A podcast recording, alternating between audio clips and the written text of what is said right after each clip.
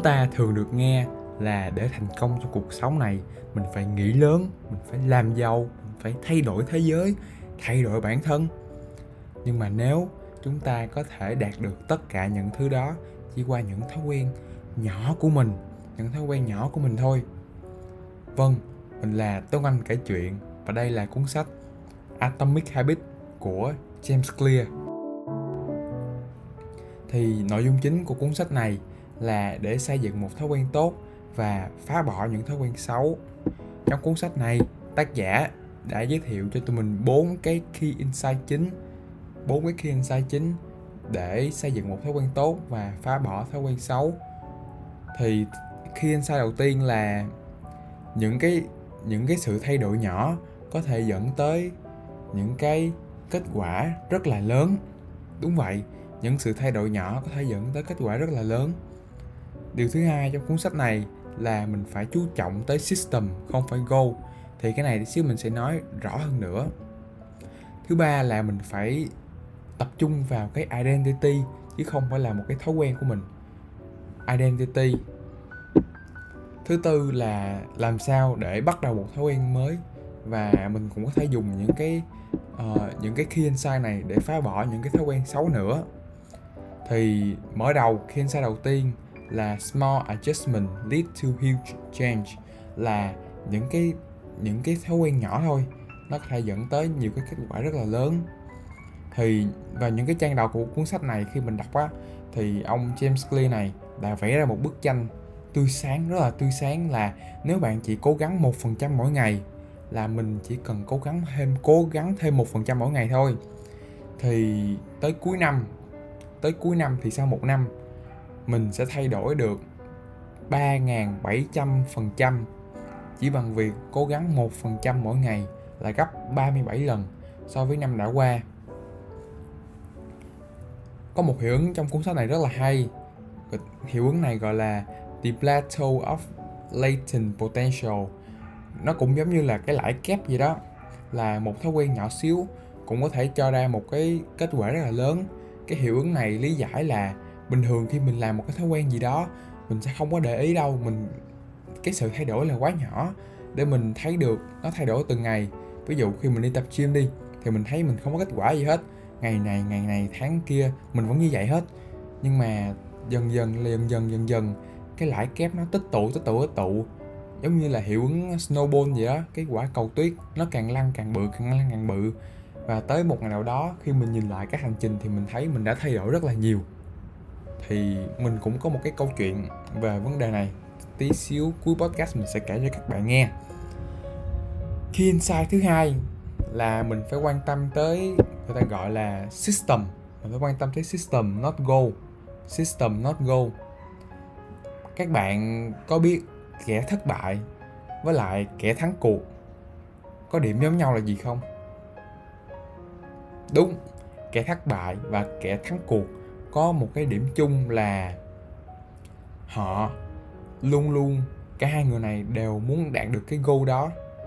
Nhưng mà điểm khác biệt giữa kẻ thất bại và người thắng cuộc á, là người thắng cuộc xây dựng cho mình một system và kẻ thất bại chỉ có cho mình một cái goal chấm hết mà thôi.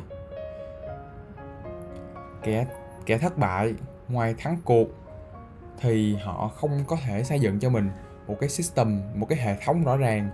Ví dụ như là mục tiêu của mình là có 6 muối đi, thì cái 6 muối là cái goal của mình. Cái hệ thống ở đây cái system mình phải xây dựng á, là phải ăn uống đầy đủ, không được ăn ờ, không được uống trà sữa, phải luôn luôn ăn uống healthy, phải ngủ sớm mỗi ngày để có sức khỏe. Mình phải tập thể dục thường xuyên, đều đặn, vân vân và vân vân. Thì kẻ thắng cuộc á, là người có thể xây dựng cho mình một cái system tập trung vào cái system đó hơn là tập trung vào cái goal. Đó, nên là key insight thứ hai á, là system not goal. Thứ ba, key insight thứ ba, một, mình nghĩ đây là một cái key insight rất là hay. Nó rất là hay và đây là một trong những cái key insight hay nhất trong toàn bộ cuốn sách. Là thứ ba, focus on identity, not habit. Tập trung vào cái identity dịch dịch dịch có vậy uh, ờ, dịch là nhân bản đi nhân nhân nhân tính đi. Là mình phải tập trung vào nhân tính chứ không phải những cái thói quen hàng ngày. Một cái khi chắc là quay khi mà xây dựng những cái thói quen tốt á là nó sẽ thay đổi lối sống và nhân tính của mình mãi mãi. Là mình phải biến những cái thói quen thành bản thân mình. À thì cái này nó nghe hơi nghe hơi lý thuyết à nghe nó hơi nghe nó hơi không hiểu ra thì đơn giản là vậy mình không nói là mình chạy marathon, mình không nói là mình chạy bộ. Mình sẽ nói là mình là một người runner, mình là một người chạy bộ mỗi ngày. Ví dụ bạn ngại đọc sách đi, thì mình không nói là mình đọc sách, mà mình sẽ nói là mình là một reader là người đọc sách.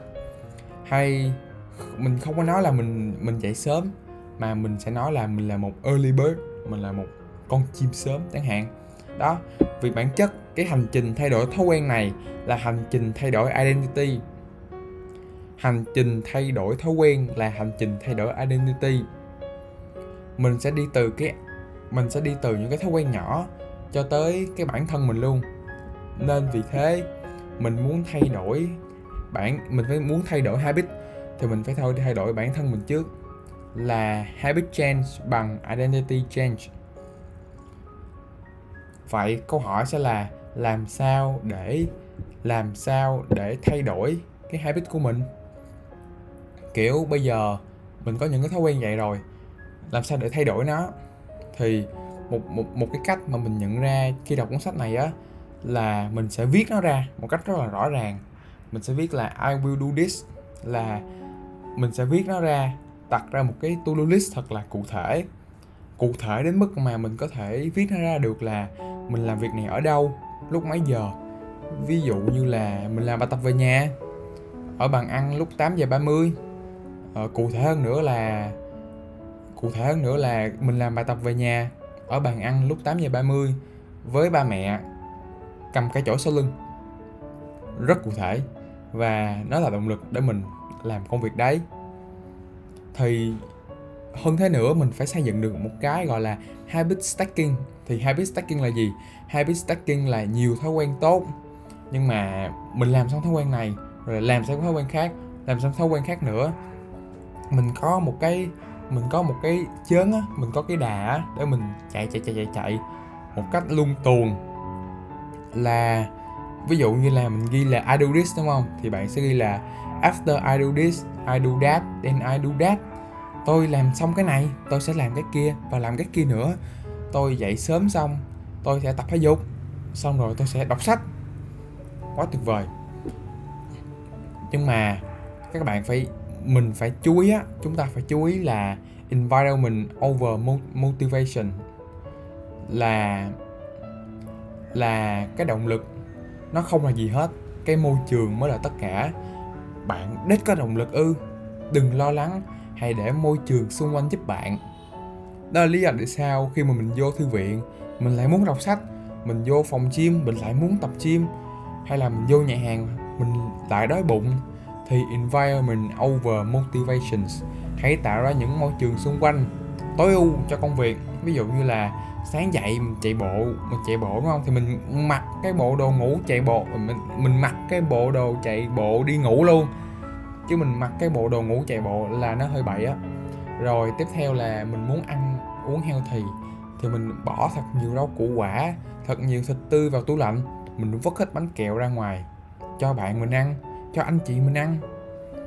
Rồi có một cái câu chuyện mà mình thấy rất là hay trong cuốn sách này được nhắc tới á, là câu chuyện của những người lính Mỹ khi trở về từ chiến tranh Việt Nam là ở cái môi trường chiến tranh Việt Nam á thì những cái người lính Mỹ này rất là bị căng thẳng, mệt mỏi, sợ hãi, tức giận.